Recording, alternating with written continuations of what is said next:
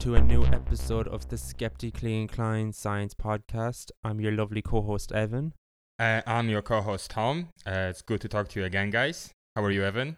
Good, good. Um, it's been a while since we had our uh, our normal podcast episode. It seems like since last episode we have the great Marc Abrahams on to talk about the Nobel Ig- Nobel uh, prizes and the ceremony. So if you haven't checked it out, please um, you can find it where you found this podcast right now. Um, it was a great episode, and he gave us a lot of insights into the Ig Nobel Prize. Yeah, we are not begging, but please check it out. yeah. On today's episode, um, what are you going to talk about, Tom?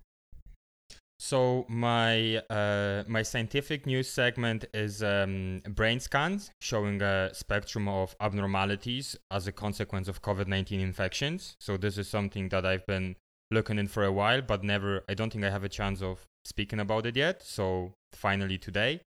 Then uh, we have a spooky Halloween story, one each, right? But I think we won't say what it is until we get there. And for the for my main course today, I have a treatment used in mice that were sent to space, and that treatment caused them to grow muscles. So it's an excellent episode for people interested in space and in muscle growth. So if you are a, a watcher of The Expanse, which I am, um, and I read the book as well, uh, I think this will be really interesting because uh, some of the stuff they go on about how they um, adapt to space travel. So be interesting to see uh, what is said. Uh, and today, for me, I'm going to talk about uh, it, intermittent fasting. So I think this is a really trendy diet that a lot of people are using right now, and I just want to see they actually did a study, and I'm going to reveal what they found. Is it is it an actual good diet to use or not?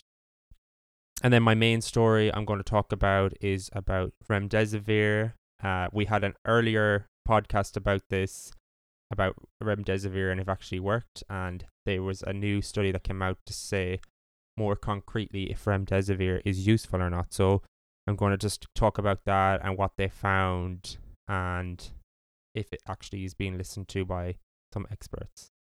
Uh, and yeah, we uh, have some spooky facts as well. Seeing it is Halloween when we're recording this, so um, be prepared to be frightened, maybe, yes, maybe. Shocked. or maybe just like meh. Um, so yeah, how are you? Anyway, before we go into the news highlights, how are you? How how has your last few weeks been? Um, I think okay. I think both of the countries we're in at the moment have gone into almost full lockdown. Uh, it is. It is almost full lockdown. Although I am one of the essential workers, so um, that's nice for me. I can I can keep doing my experiments. Uh, I've already it was already agreed that I, if it's possible, I can go home for Christmas. So yay! Nice. Uh, so this is nice. Looking forward to this, you know. And the work and the mood is like comes in and out in waves. So Yeah. one day you feel better. One about yourself. Yeah, it's kind of um, it's kind of the same as well. I I had actually been off week work for two weeks actually, as I was uh, it was. Uh, I got notified. I have the COVID tracker app on my phone, and I got notified as a close contact. So I had to restrict my movements for two weeks, and I couldn't go into work. And um, yeah, it was a bit of a a debacle about a bit of a mess. I won't even really go into Mm. it. Yeah. Um, Can I just ask you one question very quickly? yeah. Does it feel does it feel good to abuse the social welfare system like you do? what are you on about? Because like you always you always have a COVID scares. You never go to work, and yet you can afford accommodation in Dublin. So like, what's going on here? Yeah, yeah, no, uh, I, I, it's, I'm not, I'm still getting paid to, I'm not getting claiming off the government because I'm not going in. So I'm just a very unlucky guy, um, and I actually go. It's like you might. It's a good thing to get tested like multiple times. It's fine. It's not a bad thing to go do that. So I think this is how I justify it to myself. That's fine. Yeah. You're getting almost as many tests as Joe Rogan. So Hey, I see yeah. a pattern here. but I do believe in the seriousness of it. I think he only does it because he has to more than anything. Mm, yeah. Well, uh, oh yeah, I was um, I actually I actually wanted to say something on the podcast, Mm-hmm. and it's a good thing that I remember it. So I'm not gonna get into details because this is not a political platform, but I just wanna sh- share awareness that in Poland the human rights are violated, and uh, I just wanna make people aware of this. You can Google the entire story if you want, but. Uh, so that's not the point, and that's not the place to describe it. What happened here, but basically, women's rights are being taken away by the government in Poland. And you guys, if you're interested, please check it out. And I'm not gonna encourage anyone to go out and protest because I'm not gonna do it myself because of the current situation.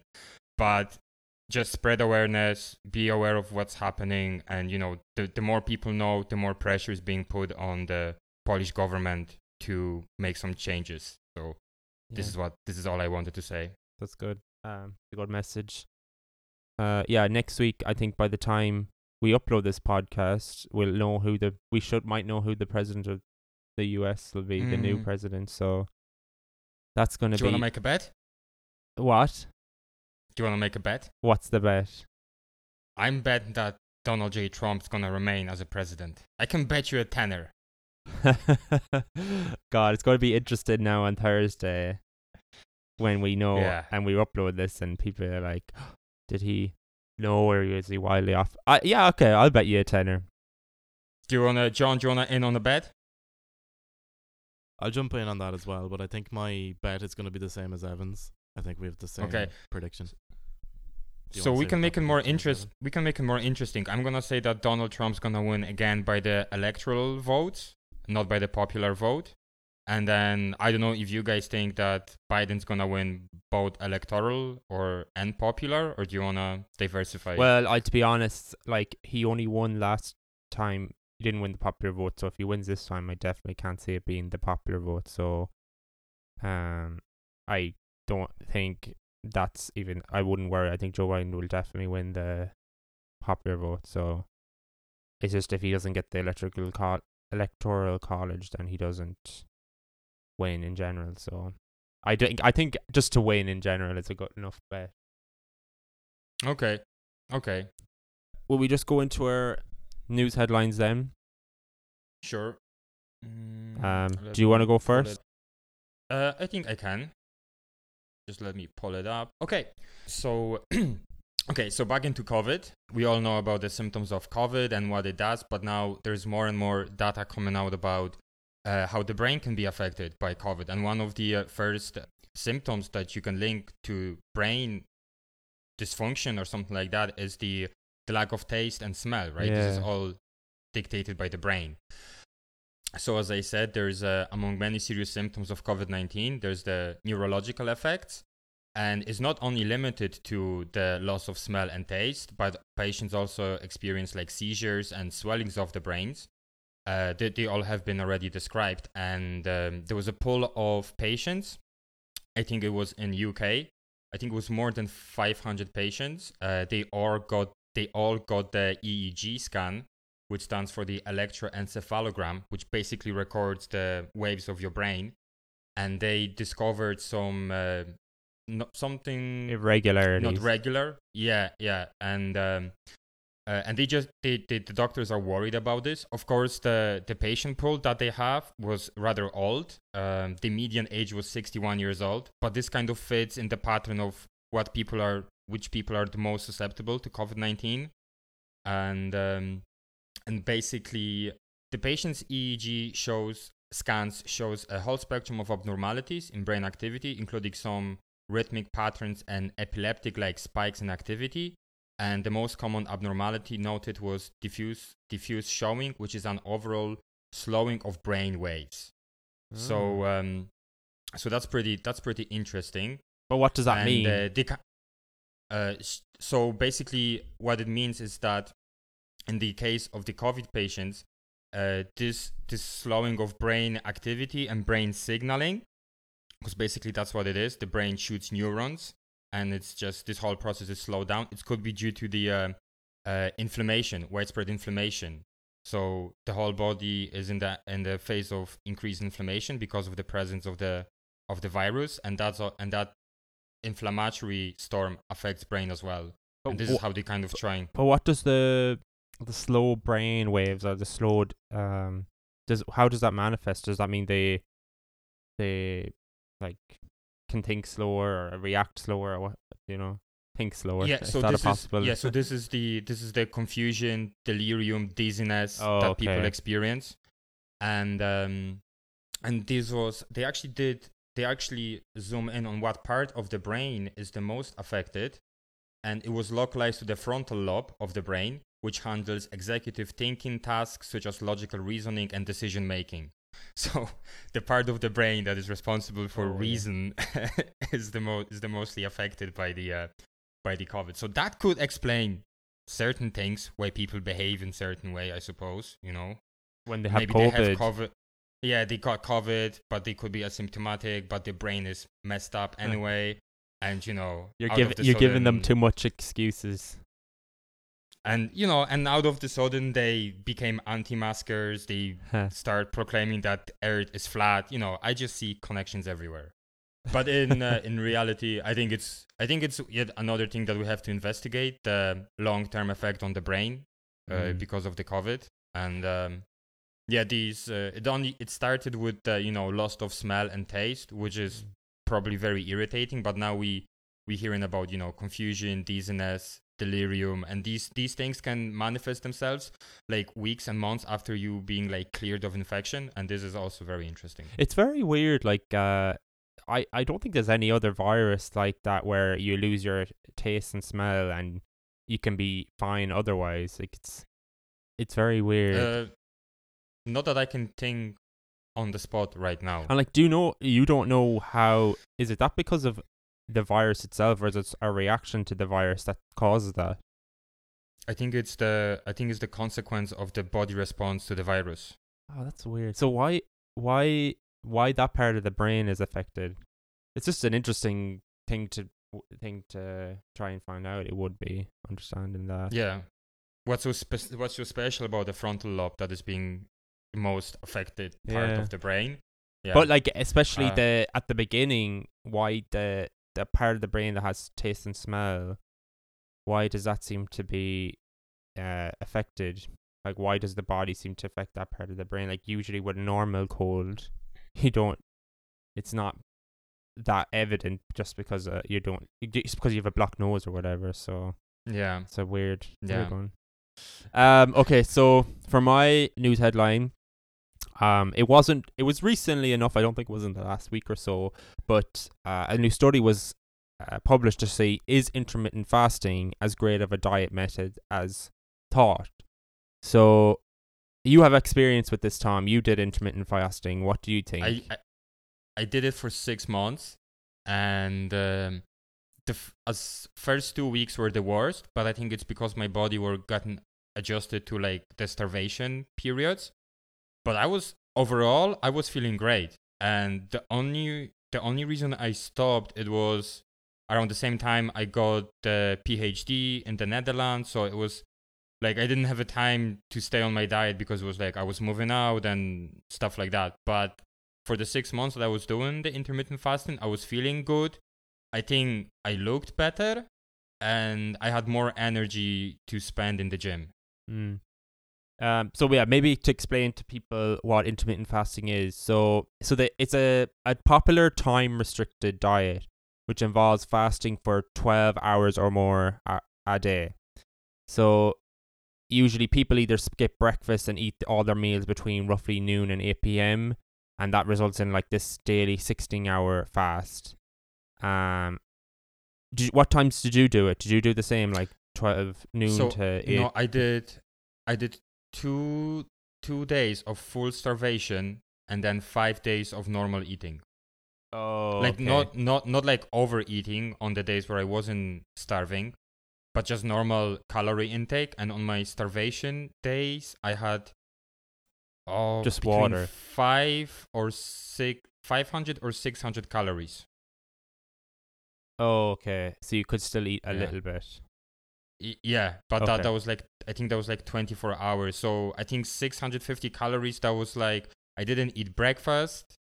Then I had an egg for lunch, and then after work I had some like greens and maybe another egg and whatever grams of chicken uh, Okay. that you know fit the fit the calorie intake and So that was it pretty much Yeah, so you, there is kind of different ways you can do as Tom did, like you five days normal, two days fasting, or you can do it this way, which is seven days a week, but it's sixteen hours fasting, eight hours eating. Um, so yeah, no one really ever had done a study to see if this actually worked. Most of the data previously came from like animal studies or much smaller populations, and most people say it works because you're allowed to eat. You're allowed to eat what you want within a narrower window of time, which leads to fewer calories consumed.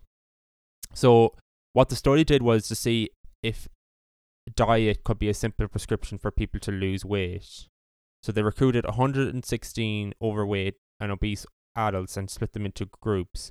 One group was the control was told to eat three structured d- meals daily, and the other group was assigned to eat all their foods between noon and 8 p.m with only non caloric beverages like tea and black coffee permitted outside that window.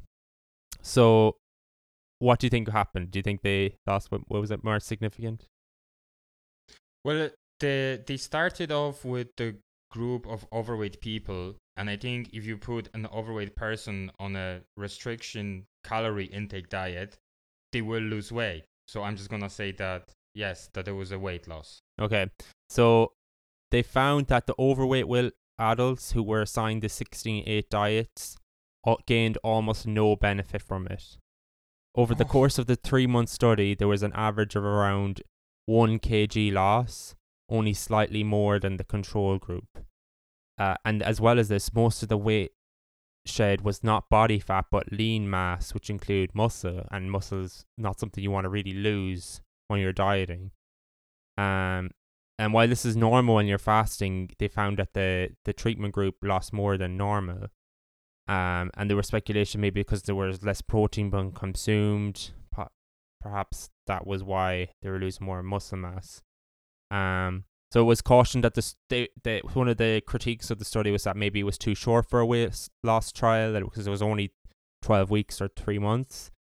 And they needed to include more participants because it was only 116 um generally they what they say is when you're on intermittent fasting you should be eating less than 300 to 500 calories fewer per day compared to n- your non-restricted diet so this is uh how you should be losing the weight over time but i don't know exactly how few calories compared to the control group they had I see. So I did it. I just set myself a, calor- a calorie intake threshold, and I wasn't going over this threshold. And these guys just reduced the calo. They reduced the meal intake by three to five hundred calories. Is that what they did? well n- no this is what you should be reducing it by but there wasn't an aim to reduce it it was just like okay you can eat whatever you want during this time period Well, Uh, this is not like, but this is not that like this is this is not how you do it. Then just because you have a feeding uh, window, let's call it feeding window, which you can eat.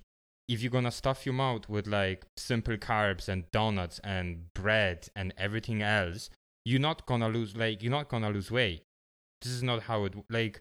When you have your feeding window, you should be you sh- what should be what you should be eating is like a protein-rich food, and um, and fat-rich foods. Like you should I don't think you should consume that many carbohydrates because you're trying to force your body to use fat as a source of energy and not not carbohydrates.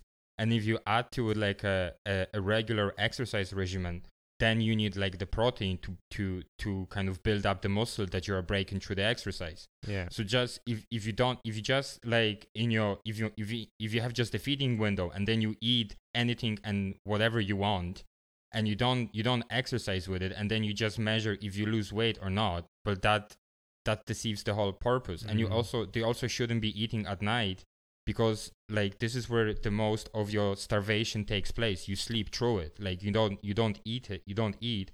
So you stay you stay empty over the night and then you wake up in the morning and it doesn't take that long time before your your feeding uh, window opens up again. I think there should be like a de- like a definitely a nutrition a person who knows about nutritions involved in studies like that. That's why I usually stay away from like nutrition science because it's just so hard to in- interpret it. But yeah, from what I'm hearing right now, I just don't think that they I don't think they checked all the boxes while designing the study, and maybe that has influenced the result. Look, I think for this study, they just wanted to see for overweight people if they reduced, th- did intermittent fasting on its own, would that be good enough compared to like having to do exercise as well? Um, but like I think for future study, they wa- need to, I'd say, more people and more groups, more including, uh, um, more well, in just including I think exercise as well, and they should have calorie counted.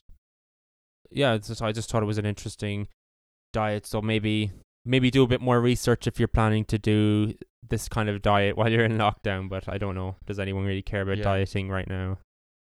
Okay, so before we'll do our spooky, uh, maybe our spookier, weird or creepy science fact or story, since it is appropriate. Okay, so do you want to tell us about your uh? Yes. I'm ready. So when you told me to think about a spooky story, I was like, wow, okay, what what should be the adequate thing, like a spooky Halloween story? So um, the first thing that came to my mind it was the the the story when um, when the uh, Nobel Prize winner in medicine drank the jar of Helicobacter pylori and he Oh, developed yeah. the o- ulcer. But I just like, okay, this is not really that scary. This is just taking science to its extreme. Yeah. But what I found is uh, a dancing dancing plague. I don't know if you heard about that. Oh, I think I've, uh, I have heard a little bit about it, but go on. So basically, um, almost 500 years ago, or no, 500 years ago, in 1518, one woman in Stuttgart, one woman started marching to the beat of her own drum. She just started dancing in the middle of the Stuttgart. And in the weeks that followed, more than 400 people uh, from surrounding villages joined her. So everybody just started dancing, and um, and they died. Uh, most of the casualties were uh, because of exhaustion, and but others died because of a heart attack and stroke. And it's funny because the 1518 case wasn't the first uh, dancing plague. It happened before in 1374. I think it was the first time uh, they recorded it, and there was like many ways to explain like what happened. Um, like the people were people who are alive now in current times, they're trying to explain like h- what what could happen this dance thing because What these people it? dance without stop. And one of these things was that there was a mold growing on a ray or wheat that they were eating, and the mold was uh, psychedelic. So they just Ah. all fall into like a drug-induced dance. But then they did the they did the studies on this type of mold, and it was shown that when you take it up, it kind of clogs up your veins, so you're not even that able to move. So that kind of they scratched it off as a possible reason for them to cause this thing. Uh, the other the other thing it was that they were all part of some cult, but people, according to the records or archives that are from back from 1518, it was said that these people were like begging to stop. So it didn't look like they were doing this voluntary. Yeah. So they couldn't stop dancing. They were begging other people to stop, to make them stop, but like they just couldn't. So this kind of also scratches the idea that they were all part of the cult. Yeah. Because if you're part of the cult, you're kind of doing it voluntary. seemed like this was Yes. involuntary.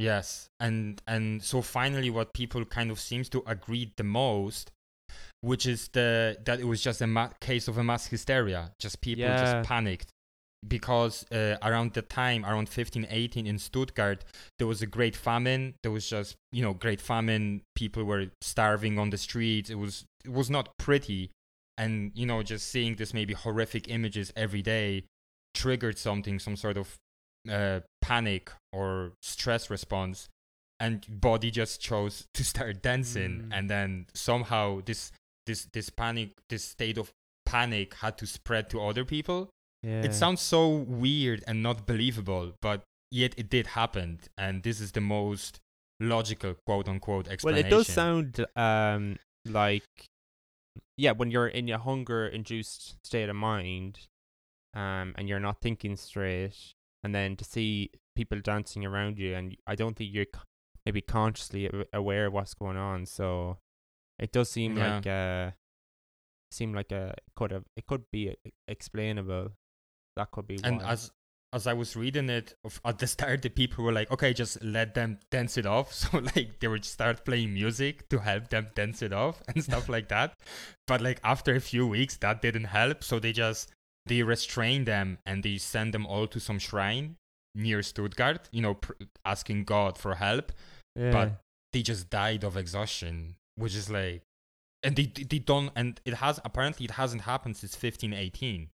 So it's so weird. Imagine Mm. you just wake up one day, you start dancing, you do it for a couple of weeks, and you die, and you don't understand why. Yeah, but it's weird. me, it just, bit of Adele, bit of a Taylor Swift. Yeah. I can dance all night. Yeah, it reminds me of that. Um, have I would say everyone's seen Hocus Pocus. Have you seen Hocus Pocus? Yeah, And when the yeah the witches curse them, they have to keep dancing. yeah. It's not like everyone's just like, haha, that's so funny. But then you're like, wow, this was this could have been what happened. They never Yeah, got the, like the curse lifted or whatever, or the spell. 400 people. Yeah, maybe there was a spell, and then they burned all the witches because I think the Spanish Inquisition came right after. They burned all the wish- witches, uh, and there's no more dancing plagues. So I think that's proven now. yeah. It's a great. It would be a great movie. We see these responses these days as well. You know, uh, like people panic and they start doing like Yeah. silly stuff, and other people mimic them yeah. because yeah, you know it's uh, you feel stronger in a herd. I suppose. Yeah, we've seen that with the the hoarding in co in the COVID nineteen times. Yeah, everyone's yeah. like, I need to do the same. Yeah, exactly. Yeah. So So yeah, that's I thought that was um, weird, little bit spooky. Yeah, 'cause that was till this day we don't know what really caused it. Yeah. Mm. Well, it kind of in a similar, more like psychological, spooky uh, vein from where I'm coming from.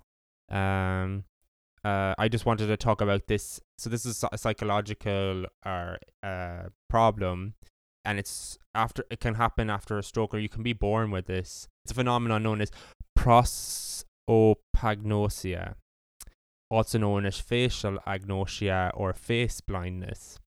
So I just seen this. I thought this is kind of very weird. It'd be a weird one to have. So it means that you cannot recognize people's faces.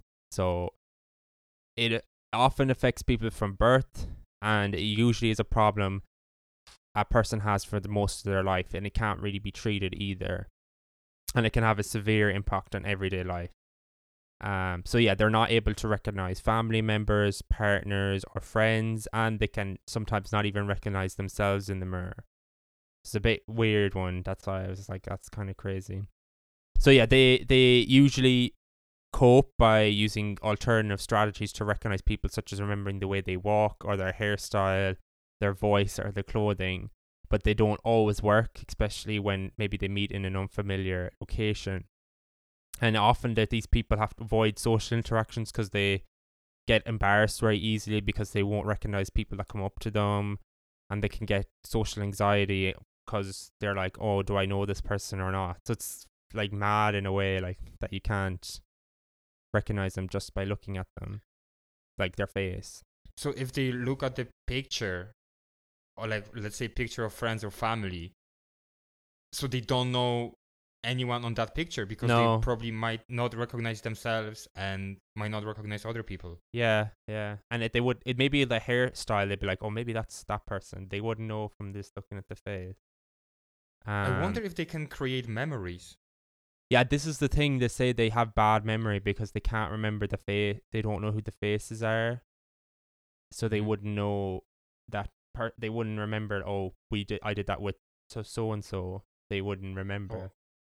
Uh, so Oh yeah, I think they'd have struggled to um to to design memories or have memories. Um, Imagine. yeah, and as well, like they can't recognize certain facial expressions. They can't judge a person's age or gender, even. Maybe that'd be useful in these times.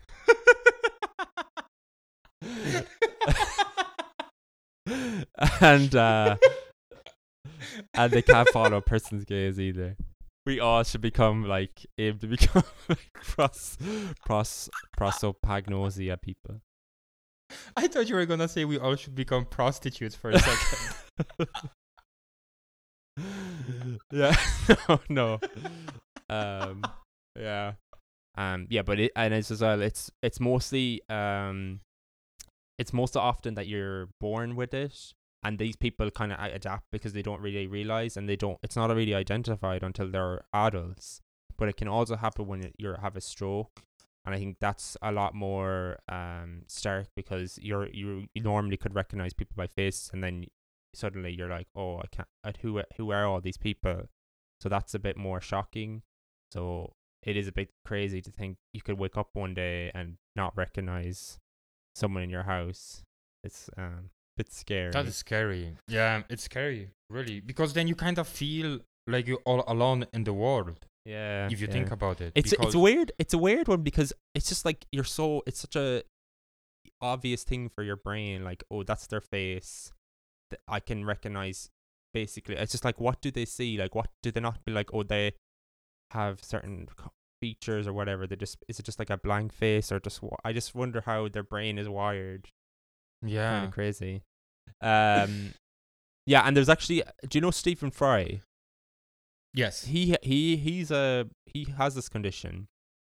And he said What? he- yeah he he has he can't recognize faces. He was born like this so he wasn't like he had a stroke or anything um and he says that it's funny because when he's sometimes stopped by relatives in the street that he goes into autograph mode because he thinks that they're fans and then he it's very embarrassing for him when he realizes oh no they're actual people he knows so that's Yeah. what people like this have to deal with in a way so I thought I it was think- a I think he pretty just- uh, cool but kind of scary uh, disorder, I suppose.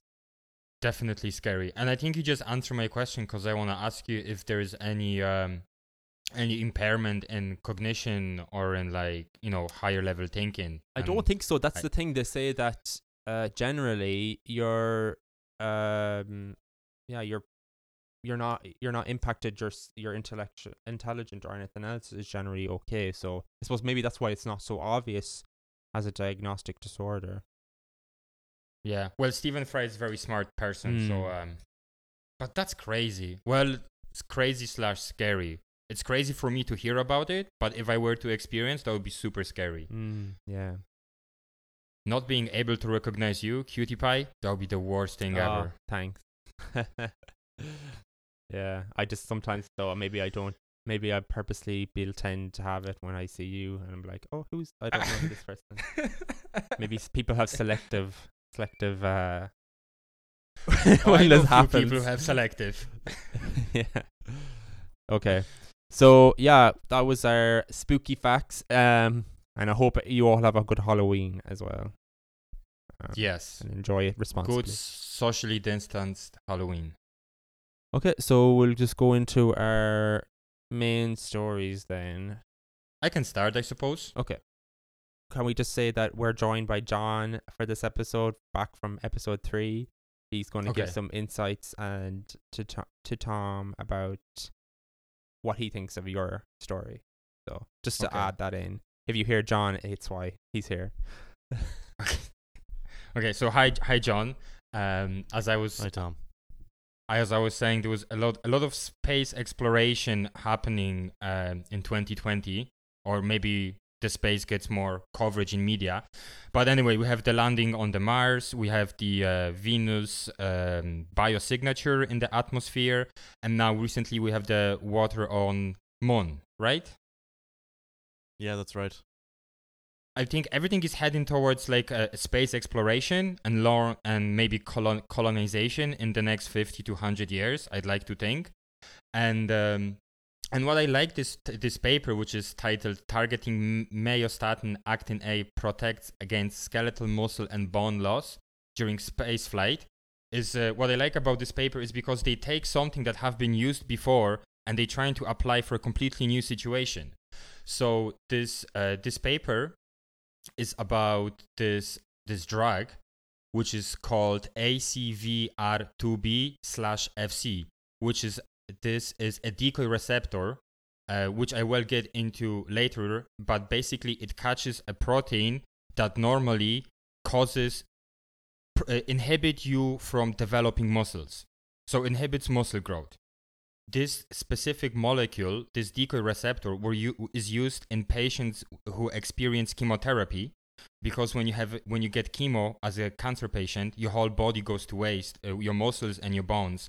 So they use this receptor to kind of mo- to kind of um, detect all of these proteins responsible for inhibiting muscle growth. And once these proteins are cleared through that uh, decoy receptor, then your body doesn't get this inhibitory signal and it can grow muscles.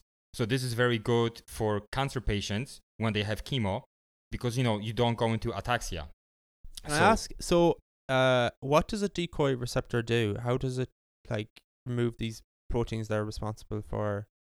Okay, so this ACVR2B slash FC, basically it's the the ACVR2B part is the receptor part, and the FC is the part of the antibody of the tail of the antibody. If you remember this, the the image of the antibody, and uh, normally this ACVR2B receptor is present on the on the bone and on the bone and on the skeletal muscles, and it attracts a protein called um, myostatin and activin A. So it's a it's a shared receptor.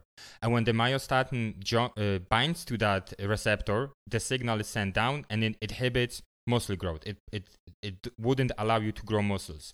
So this protein, it's a kind of competition. So this this uh, this fake dece- uh, receptor competes with the actual receptor for binding of the pro- of the protein.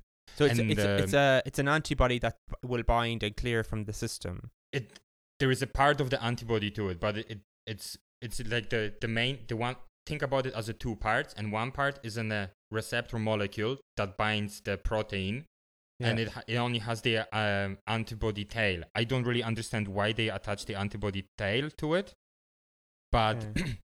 it's not it's not like an actual antibody against the protein. It's a ligand. Oh, okay, so it's this an act- this ligand will bind to the this protein and then it gets cleared from our bodies. Is that how it works? Yeah, and because it's not the protein is a de- the, because the receptor is a decoy receptor is not attached to a cell. Yeah. Even when you bind the protein, the signaling doesn't travel downstream towards the nucleus. So Yeah. basically, it's like, yeah, it's a fake receptor that doesn't by and when the protein binds to the fake receptor, there's nothing happens. Yeah, I think I you know I think the reason was probably why they added the it's called the FC part of the antibody, so that's the Mhm. tail. I think was probably Yeah. they added that so it wouldn't get cleared by the body before it got um being able to bind to the protein itself. Um, so it Okay. has a longer half life, I'd say. Okay, well that could be a yeah, that's a very good observation. So with that receptor, as I said, it was used before in other scenarios, but now, uh, as I said, with all of this space exploration, it seems reasonable to to use that in the in space because astronauts experience something what is which is called microgravity. And um I don't know, John, do you wanna say something about microgravity? Yeah, um, it's not exactly the absence of gravity.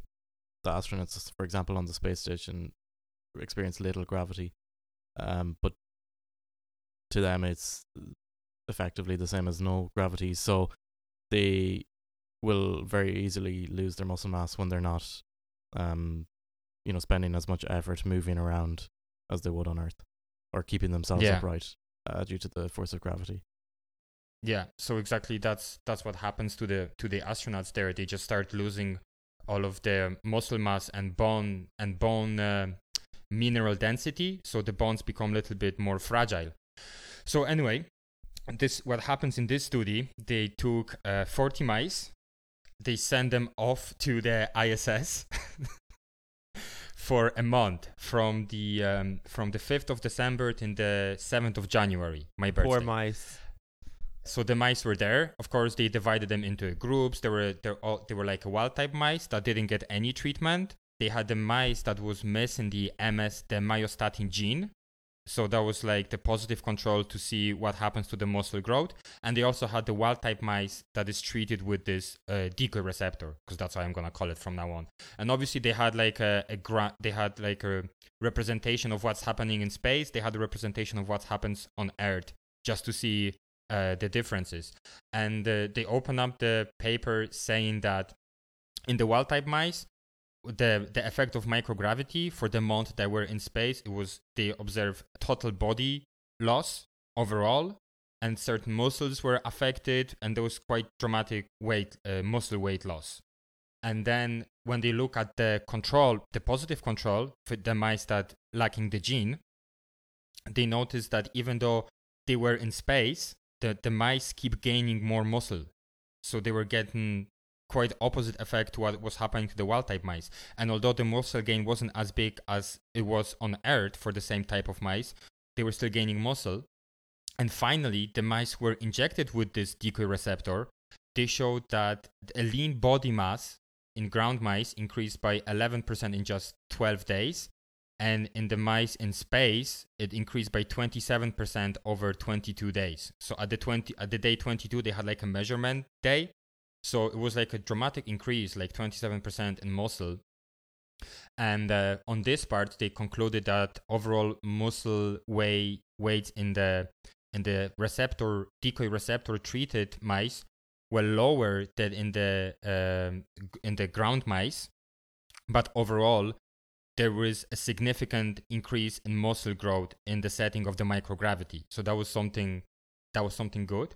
But um, because I already mentioned that this decoy receptor is not like an antibody, so it doesn't have a specificity only towards the uh, myostatin. It also has a specificity toward, towards the actin A. And what they show with the actin A is that mice that had this decoy receptor injected to them, they also ex- the, the mice experience also better bone prevention because the the wild type mice and the mice that were lacking the myostatin gene, they uh, both both experience both groups experience loss in the bone mineral density.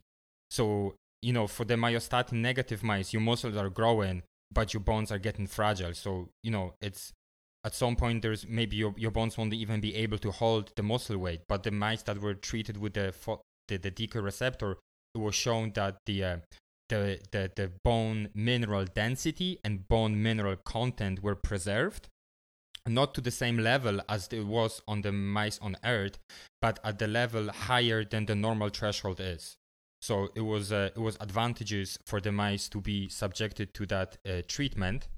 Can i and ask um like do the mice have to like they're just doing getting muscle and growth from doing nothing? Are they doing like do they have I no. know mice exercises or whatever? But I don't know. Like it just seems like they're doing they're just up there chilling in space and they're gaining muscle. Is well, that how it works? Well, they they are well they are kept in microgravity, so I don't think they can like run. They they don't they don't behave the same way they would do on Earth, right? Because I think they are suspended in this free fall mm. thing that microgravity is because I think if would, if they would like put them in the artificial gravity place, that would n- that would mitigate yeah, the, yeah. the purpose of the study. Yeah. So I think they just like suspended there and they just maybe they have given some task it wasn't explained, but I think for the most of time they just like chilling. and assume. was the and was the bone in that uh, decoy group was the the bone density the same in on Earth as was as it was in um in the space? Do you know? there were uh, I think the overall results were always better on ground on oh, Earth. okay. They so okay, the, so it, the yeah. space never um it wasn't just because of the space abse- abs- aspect no like lack of gravity that the this was happening that was happening in both with gravity and microgravity. Yeah. Yeah. So um yeah, but the the differences in the muscle growth in the muscle gain and bone protection and mo- bone protective aspect the differences were not of statistical significance between uh, oh. in the in the group that was subjected to the treatment. So, um, and also what it, what was another thing that they did really interestingly was the to look at the effect after the return on Earth. So they had a couple of mice that was not treated with this in space, but they brought them down to Earth. And uh, on Earth, they given they given them the, the same decoy receptor because what they notice is that astronauts, even when they come back from from the International Space Station, uh, they keep having the effects of the microgravity. Uh, they can experience the effect of microgravity on Earth after they landed. So, in fact, the mice that were not given the treatment after landing, they they didn't experience any more uh, muscle muscle loss, but they experienced bone uh, re- resorptions. So the bone were they kept losing the minerals. But in the group that after landing got the treatment. So not in space. In space they had they didn't have treatment. They land them. They got the treatment. So the the muscle the muscle stabilized itself as we know, but they they also observed that the bone resorptions rate is much lower than it was to the to the mice that didn't get the treatment. So overall, there is like a there's just a protective kind of spell around the around the animals that have received the treatment either up in space or after coming down on Earth. And um, I think that was I think that was pretty cool. And also within the within the paper they go deep into like uh, which molecular uh, patterns they suspect or upregulation and downregulation of different proteins which is interesting in its own but i don't think i'm just gonna i'm not gonna get into like different cytokines which were higher and which were lower. I think the main impact of this paper is that um, there is a there there is a, there is a chance for having a, a, some sort of therapy for uh, astronauts that spend prolonged time in space and after they come back they also shown that prolonged use of this treatment doesn't disturb the chemical balance of the body because they tested it after one week and after five weeks of exposure. And uh, they did like a heat map to see which one which proteins are upregulated and which one are downregulated. And it was pretty much the same profile between the one week exposure and five week exposure. So you know that with a prolonged exposure there is no some dramatic changes or shifts going one way or the other which can happen with pharma with the with with drugs that are given to people. So I think it was the first study that I have heard that had like aspects done in the space, which is like pretty cool. And um, I think I don't know if it is. I don't know if this is gonna replace like all of the exercising equipment people have in ISSS. But I think what they paint what they mention here in the in this paper is that when the colonization of the extraterrestrial planet starts, people not gonna have time for regimen exercising every day to maintain the mass and bone ma- uh, bone uh, mineral content. So these kind of treatments would be beneficial for them because you know your your muscles stay the same. Uh, and your bone your bone is being protected from uh, from basically a breakdown. So I think this is uh, this is pretty cool. I didn't um, I would not have found this paper by myself. It was suggested to me. So yeah, John, what what do you think about chemically induced astronauts in space? Well, I can't really comment on the the actual the chemistry and biology of it, but I I think even for the astronauts right now, they're not traveling to Mars, for example, but even on the space station, it would be quite useful for them because I think they spend two hours a day each on the treadmill and on the deadlift machine. That's a lot mm-hmm. of time they could spend doing uh, research, you know. Um, yeah. And I know the the exercise itself is probably studied, and that's research in and of itself. I found it surprising that um, that you can even send send mice to space, and it was actually I think it it says on the paper that it was the SpaceX 19 from. Uh, so is it the SpaceX the Elon Musk SpaceX? Is that what they yeah. say? Yeah, um, they have they have regular cargo resupply missions. I don't know. Did they? When was this study done? The study itself was published August 4, 4th, 2012, and the study itself took place between December 5th, 2019 and January 7, 2020. Okay. So, yeah, this would have gone up on one of the cargo res- resupply missions. So, this wouldn't be on the human rated spacecraft that SpaceX have, but the the cargo Dragon. Uh, they must have had some kind of um, you know, breathable environment that the mice were stored in on the trip up because I'm I'm not actually sure. I think I I don't know if the Dragon cargo capsule is habitable. I know it's probably kept pressurized, um, but I'm sure they had some kind of equipment to keep the mice alive on the way up. So, hold on. So there was no people on it. Uh, no. The first uh SpaceX mission that launched people, there's only been one so far. That was the Dragon 2 demo mission back in the summer, um, where the two astronauts went up on the first test mission of the human rated oh. spacecraft. So yeah, the mice, if they went, if they didn't go on that one, uh, which it sounds like they didn't, then they, uh, you know, went up on the cargo one without people. Yeah, Yeah, I think I think you're right because I'm just I quickly I quickly typed in SpaceX 19, and it is says here that there was a Dragon caps- capsule C106. Uh, Dragon successfully returned to Earth on 7 January 2020 after a month-long stay at the ISS. So that must have been the same um, the same thing. That's quite likely, yeah. Um, another comment I had about your, you made a comment about uh, when they, when astronauts begin colonizing other areas of space.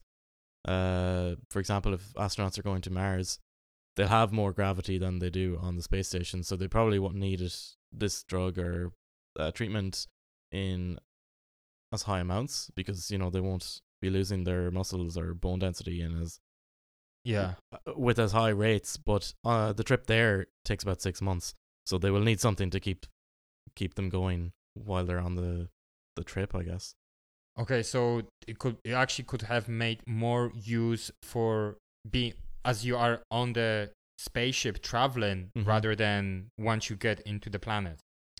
Yeah, yeah. Um, they maybe there would be used for it while they're on Mars because there's less gravity on Mars, so they would Oh, need to okay. do more work to maintain the same amount of muscle they would on, on Earth. But Okay. um, it's not as much of a difference compared to the amount of muscle loss they would have while in space on the way there. Okay, that's cool. I was thinking that maybe um also if this drug doesn't seems like it doesn't have any uh, any prominent side effects that they were able to detect. It it could be a nice candidate for uh for like a, a kind of a performance enhancing. That's what it sounds Um, like to me. Uh, in my very little knowledge of that kind of thing, um, I I would just ask why couldn't you just gain a lot of muscle at once, just bodybuild for a year, and then just take the drug for the rest of your life and maintain that state indefinitely? yeah. Yeah, just maintain the state and start competing in the bodybuilder expedition ec- um bodybuilder um expose. They still need to do this in humans. Yet it's still only in mice, so it's still a long way to go yet. But it still I looks mean- promising. I mean, it was tested in humans was it? for the cancer patients. Oh, so but but yeah, but in this context, I suppose maybe Yeah, well, yeah, yeah, but y- in, you know, in astronauts. I think there's a there's a substantial difference between like saying like we have to start from scratch and saying that like we already have some uh, data, obviously from a completely different uh, population. Like you, I don't think you can send people suffering from cancer into the space. Is is like it's not tran- but like at least you can you can look at some aspects, right? Um, of how the body respond re- responds to it and the fact. But it's that, it's um, interesting then. Why didn't they just do it in? I suppose they couldn't just because astronauts are very valuable. you can't just like okay, we're because it just seemed if it was already using humans already, then and there was no serious side effects, why didn't just go ahead and try it and I suppose they don't have a lot of candidates at the moment. I think I think with every drug that you're trying to use for a different purpose than the FDA has approved it first, Okay. I think I think you have to you have to go through the regimen of um, tests because otherwise it will be off label. Yeah, John. in the case of astronauts, there would be even extra, even more scrutiny when they're determining what they need to give them. Like they they plan what foods they eat down to the, you know the, the very ingredients. So it would probably go under more scrutiny than it would for Yeah. humans on Earth. Yeah, I would imagine. Like it's not it's not like the astronauts are like the bunch of lads from Armageddon when they just get injected with anything and sent off to space. Like I think these lads are they on the strict regimen of what they can do, what they can do, and if there's like uh, some hesitation into how the treatment would respond in them, I think the safer option for them is not to take it, then take it and then experience some Mm, yeah, side effects. Exactly, yeah. yeah. No, that's it's really cool. Um, it's very futuristic, I suppose. Yeah, because I'm reading. Um, do you know the, the what I was on about earlier? The Expanse, the TV show, Uh, yes, yes. and uh, yeah, I'm re- it's based on the books that I'm reading as well, and uh, like some of the things they detail in the book sounds kind of similar in a way because when they yeah when they go into high G's, they have to use like a cocktail to try and so they can survive it. Uh, but yeah, but what I like this paper is the taking something that has already been used and kind of readdressing it and putting it into a different use.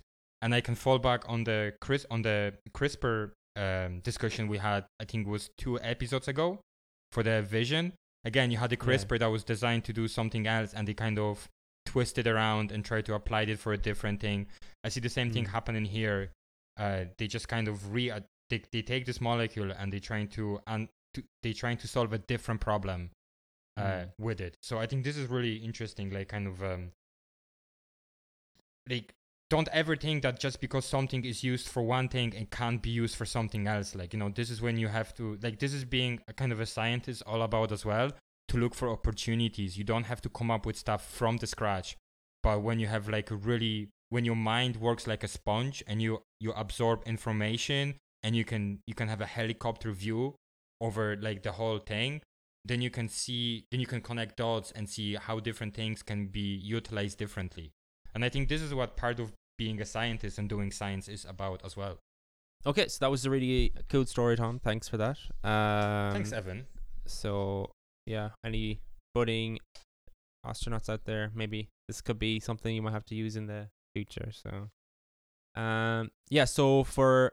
my story today, then I'm going to talk about again revisiting in a way uh, remdesivir. I talked about this in episode two, I think.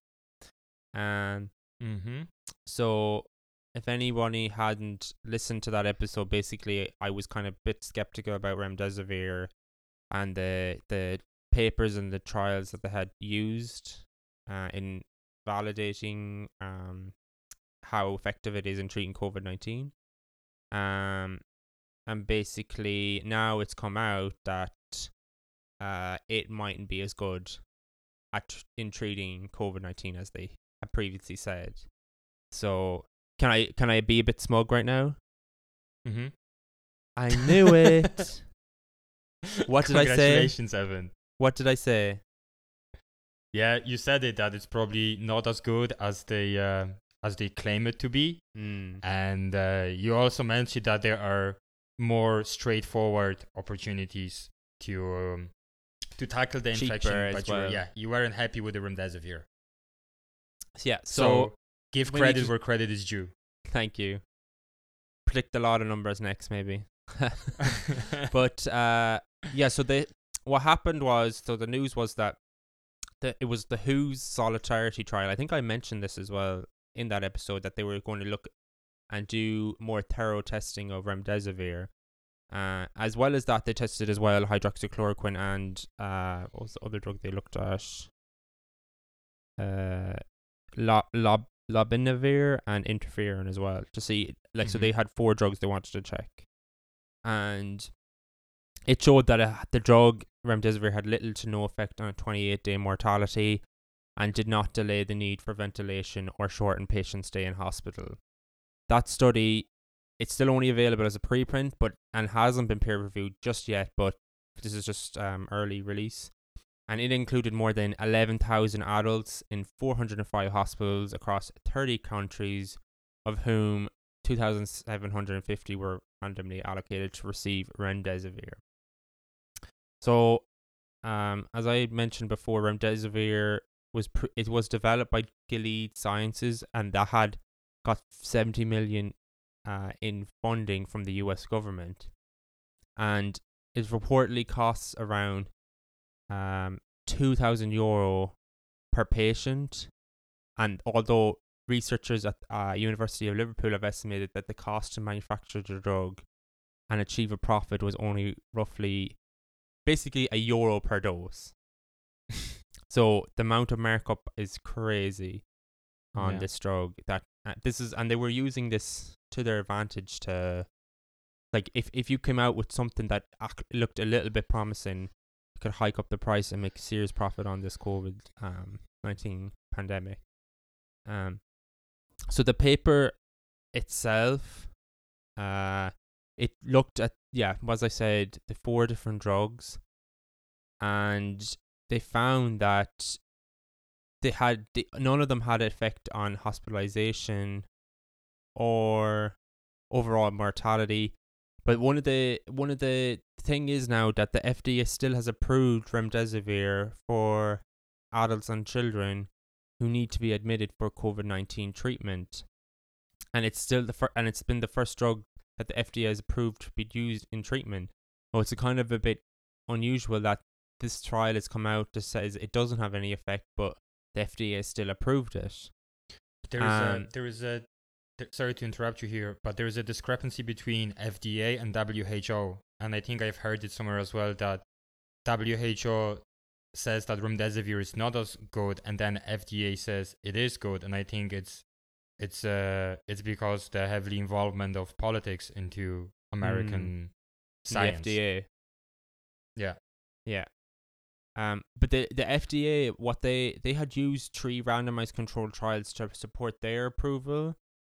Um, and I think I had mentioned one of these. Was this was in the last episode, and they had said that, um, uh, what did they say? It was yeah, it was in the New England Journal of Medicine, and it reported that patients who had received remdesivir had a median time recovery time of ten days, whereas fifteen days in the placebo group um, and that they were the estimates of mortality were six point seven percent were remdesivir, and then 11.9 percent were the placebo. Um, so and then the the other second study was a trial of adult hospital patients, but again, it was only 191 patients, and it compared if the using remdesivir for five days and for 10 days. And this was actually run by Gilead Sciences, so of course it's a bit w- it, like it's always a bit of a suspicion when they're involved. Yeah, suspicion. And they found that the symptoms improved significantly more in the five day group compared with the 10 day group. And then the third Mm. trial was of hospital adults with severe COVID 19. And it compared again a five day with a 10 day course. And it found that the odds of a patient's 19 symptoms improving were similar in both groups, but that the recovery and mortality was the same. So I don't know why they included that as the they say I think this still was showing that the remdesivir was actually no on this trial actually it was just looking at five days versus ten day treatment and they said that it, it didn't there was no difference between the two if you use five day or ten day. and there was a difference in administration, right, between the five day and ten days. Yeah, well in in the second study they said that five days had a better had more significant effect, whereas they in this third paper they said there actually wasn't a difference. So And did they? Is there? Are you aware of any trials comparing um, the steroids? That I don't remember the name of the steroid you mentioned, but you, you Uh, were quite positive. ab- yeah, you were quite positive about this. The steroid. Is there anything that shows remdesivir compared to to the to the alternatives, or is it just I focused don't- on remdesivir? I don't think there is, but like, like I like t- I, t- I suppose um, it wouldn't really make sense to compare the two uh in a one trial because um, it oh, I think at this stage we already know dexamethasone has has an effect, so it's useful, especially I think more in ventilated individuals. Um, but I think to it wouldn't make sense to compare remdesivir because they're kind of two different drugs. So I think these this is for this solidarity trial. They wanted just to see Mm. uh, these four different drugs and if they would work. um, President Trump was um, President Trump was given a lot of compliments to remdesivir. He was Yeah. saying like it's a it's a great drug. It, it got me up, it cured me, and then this isn't this is not what we seen in the in the trials coming out. no. Um, So- it was yeah. interesting, like uh, in the in the results as well. Like the the risk reduction for remdesivir was zero point nine five, so it was slightly. Uh, one would mean there'd be no difference between um standard of care and remdesivir. Mhm. The point nine, it was a slight reduction, but it obviously wasn't significant. Hydroxychloroquine, the risk reduction actually went up a little bit, um, with that, but we already talked about that drug anyways. Mhm. Uh, lopinavir, the risk reduction was one, so it didn't have any effect. And then interferon was 1.16 again, it was a little higher. Um, and then if you look, one of the things that people were commenting about this paper though was that it actually used a 99% confidence interval. So basically, uh, if it was a significant difference, it would need to be very high for it to be seen. So this is one of the things they commented about maybe that they should have used 95% confi- 95% confidence intervals to see And actually, one of the things they had said, someone commented that the difference in the effect of remdesivir on mortality between ventilated and non-ventilated patients would likely to be considered significant if they had used a 95% confidence interval. So, in a way, they could have maybe not had such a high uh, interval range because then you could maybe miss out on if there was a significance. So they they said more stringent statistical analysis with a 99 uh, percent Yeah. confidence interval. Okay, Yeah. Um, and they still but it makes sense. Sorry, yeah, keep going. yeah, and it's just and one of the things is what the, when they they don't seem to have stratified them that much the populations because um I think if it doesn't really have an effect on young people, it wouldn't be as big of a deal because um not many young people have to get ventilated or have to get oxygen therapy. therapies. Generally, they can recover normally, so didn't really work in younger people. It's not that big of a deal. It's merely in older individuals. Um, I don't think they didn't break it down as much. What they had done was they looked at uh, um less than 40, 50 to 60, and 70 plus. But anyways, one of the things they sh- showed, as I said, hydroxychloroquine, they said was actually 1.19 the risk reduction, so kind of was up. Was actually interesting that the even though it wasn't significant in people that were 70 years or over, there actually the risk reduction was 0.8. So it actually had a really um it it wasn't significant, but there was still a decrease in um the the mortality rate in this age, in this age population if they had taken hydroxychloroquine. Um, and this was the same as well in another drug, the lopinavir. Again, it Mhm. wasn't significant, but there was still in uh, individuals that were less than 50, the risk reduction was 0.77. So it was actually um, quite useful in reducing the chances of mortality in this age group as well. So um, it was interesting. Like this, it actually did some good analysis to show, break it down by age and see, um, because yeah, maybe uh, it can have different effects in different age groups. So Yeah, and I think it's a good idea that they just stop. So it was the 40 people and less, yes? That was the age bracket. The last, the last so it was Yeah, like yeah, it was less than 70, 50, less 60, than, and oh, 40 actually, and sorry, less. it was less than fifty. My fault. That was it. less than 50 yeah because if you st- with, especially with the covid if you start making the age brackets like narrower and narrower i think you might run to the problem when you don't have you, you don't have enough power in your sample set Yeah. because obviously the age group that is mostly affected it is the plus 50 i would say and if you if you start going the on the other side of the 50 lower and lower there be you just gonna run out of enough samples to have a to have a to have a so your power will be high enough you know Yeah, yeah. uh, so i think it makes sense to kind of group the the 50 and 50 and less together which is not the most ideal but if you want to achieve the the high enough power to make your study from one angle relevant then this is this could be a way to do it Yeah. So and it's just interesting if you look at the they have that um the Kaplan Meier chart, you know that chart they usually use to Yeah, like, look at mortality. yeah. If you Yeah. look at the remdesivir versus the control, uh, it's literally like their two lines are like if they were drawn over each other. Like there's no nothing. It's not lower at all. Um.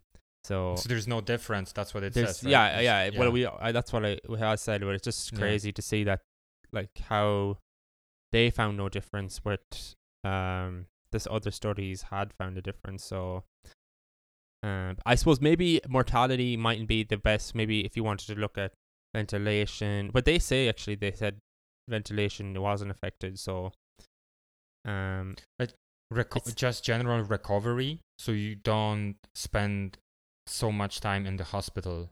If to be like the recovery rate would be good enough so you can just you can be released from the hospital quick enough that would be like a huge advantage right? Because the whole thing Yeah. is like not to put don't don't put don't don't socialize because you might put too much stress on the healthcare system so yeah if remdesivir would be proven to kind of get rid of the people from the hospital quicker then that would that would that would be something. Yeah, that would be something good.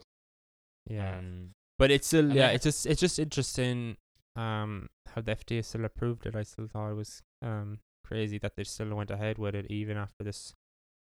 Would would they have not waited for the they actually did wait oh well I uh, why they didn't wait for this uh, trial to be published and decide maybe then we shouldn't use it but I suppose they're under serious pressure right now the FDA to actually approve a drug to be used for it because at the moment they haven't that was this has been the first one they have approved so yeah, you have to do Um, something. You like you have to show that you're doing something, which is not Mm. necessarily the best thing from the like a strictly academic and scientific point of view.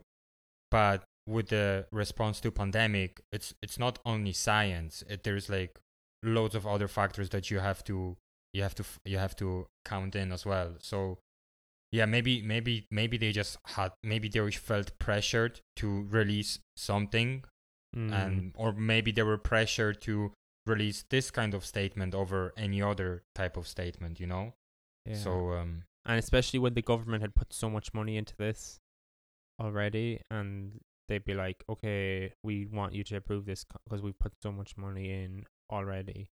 I suppose it's not the first time that i'm sure this has happened where the government funds a, a drug and then they they they put pressure on the fda to get it approved because they want to see some kind of uh reward for their or re- um yeah interest from the their investment so yeah and it's definitely beneficial to being as we wait as everybody's waiting for the vaccine to come out uh, if it's gonna come out it, it is very beneficial to be able to say that like we have a drug that doesn't necessarily protect you from getting an infection but we have something that actually helps you fight the infection quicker mm. like especially in the period where you're like so uncertain and you're still waiting for the vaccine any type Yeah. of vaccine yeah And and now like that- fda can yeah so my point was like it's just beneficial it, w- it is beneficial society can have sense of security knowing that the, the government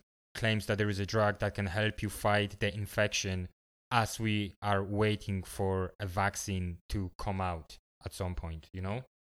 And especially now that America now has hit a record cases, um, set a record for new cases in one day, um, like hundred thousand cases. That's insane. Like, um, but Are they setting are they setting records every day? well, it, this is just like a new record now because yeah. um, like it had been going down, but now it's spiking up again. So Did they it- break down by states? I don't I don't know exactly what states Okay. it is, but it seems to be more. I I think it's all the Midwest states, like. Um, but yeah, it's just it's just mad that I suppose they need to have something in a way to fight it, but I. It's just like it's just this is the wrong thing to do because they're they're approving the drug that's shown that doesn't work. So are we? They're just wasting people's time, um, giving them a drug and POC giving Gilead Sciences money um, when it's not it, they're manufacturing something that doesn't even need that doesn't work. So Yeah. it's kind You of dangerous. Like it is, it is dangerous that that this is happening. I mean, you can you can say that first of all, people are being lied if they're being when they are being told that Mm. remdesivir does help. Uh, so you, like you you you you lying to people, and the second part is to to kind of uh, validate your lie, you would have to put fundings into research of remdesivir that has already been shown that is not really effective. So consequently, you're taking away the valuable funding and resources from other uh, yeah, ty- yeah. parts of research that could have been completed, but now yeah. there's no and money other for it. drugs that might be work actually could work Yeah, could be sidelined because they're like, oh, this is a drug that's used by the FDA that works. I must, I must, I think for the next, if I can find more information, I would love to find more about this experimental drug that Trump got. That I think is produced in in Ar- I heard it might have been produced by a pharma company in Ireland. Um, so that's definitely something I want to look at the next time, but and see if they're any do any more research. But I think this was just a nice, uh, another continuation of this whole drugs that are that I had discussed earlier, and I wanted to mention it again, like what what happened since, and it's And it's I think- interesting. Sorry. No, go ahead. That's all I wanted to say. I, w- I was gonna say that this could be this could be the scariest story we told today. Yeah, uh, maybe. Halloween theme, you know. yeah. Unintentionally, this could be the scariest one because it's so real and so palpable, especially right now. Mm, Yeah, yeah. So, anyone out there see what? I'm just like, if you're if you're in the hospital, ask what drug you're gonna get, and then just say, "Oh, I've heard. I'm skeptical of that remdesivir." I heard from Evan. yeah, I listened to this podcast. And they're like, "Oh my god, what what's what weird all right wing podcast is this that he's the station is listening to? They're giving them fake information." And I'm like, "No, I did the research." So yes, yeah. we ha- we have no. so we'll wins, see. We'll see how what what else if anything else comes of this.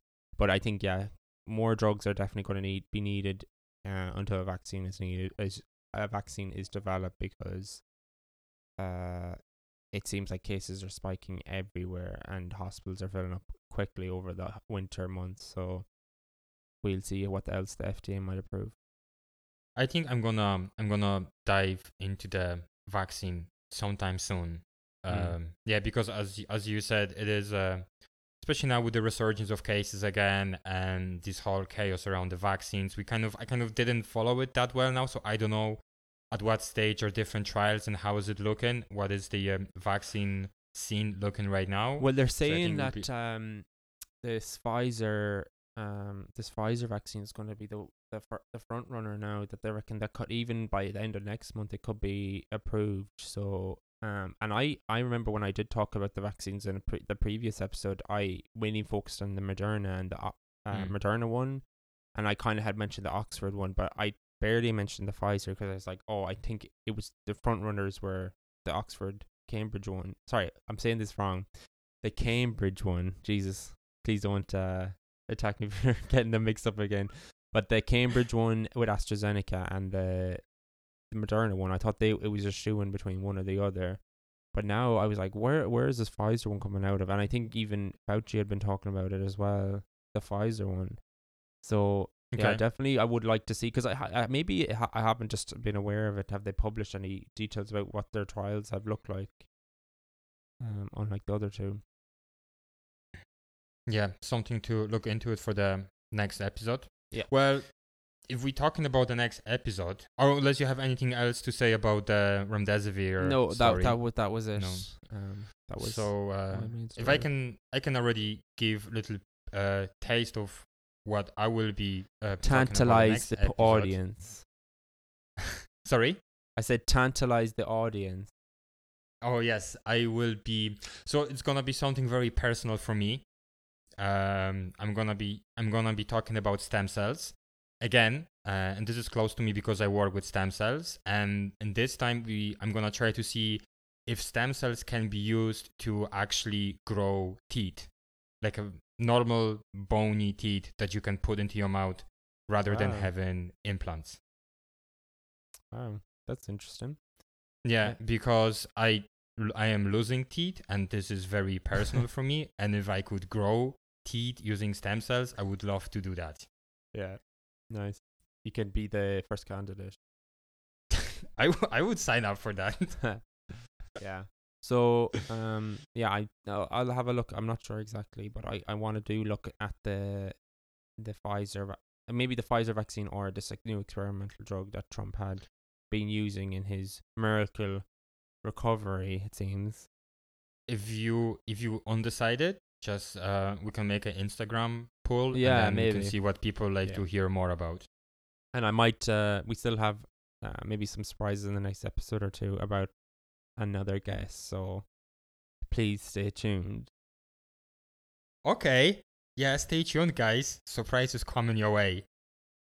have a nice halloween um please be sensible don't have parties just try and Don't just put watch a scary put- movie uh, and enjoy the night with whoever you're with or even on your own it's great yes. Don't put drugs disguised as candy to children because drugs are really expensive and you shouldn't just give Well- them for free to people. well kids shouldn't be going trick-or-treating this year so you can if they if they do maybe that's a good like thing like to punish them Uh, well, they tr- just throw nuts and apples at them from the window. Yeah, yeah. Or just give them fruit. Yeah, then the, that'll teach them a lesson. Maybe don't give them drugs. Okay, so uh, catch you on the next one. Catch you on the next, guys. Stay skeptical. Bye.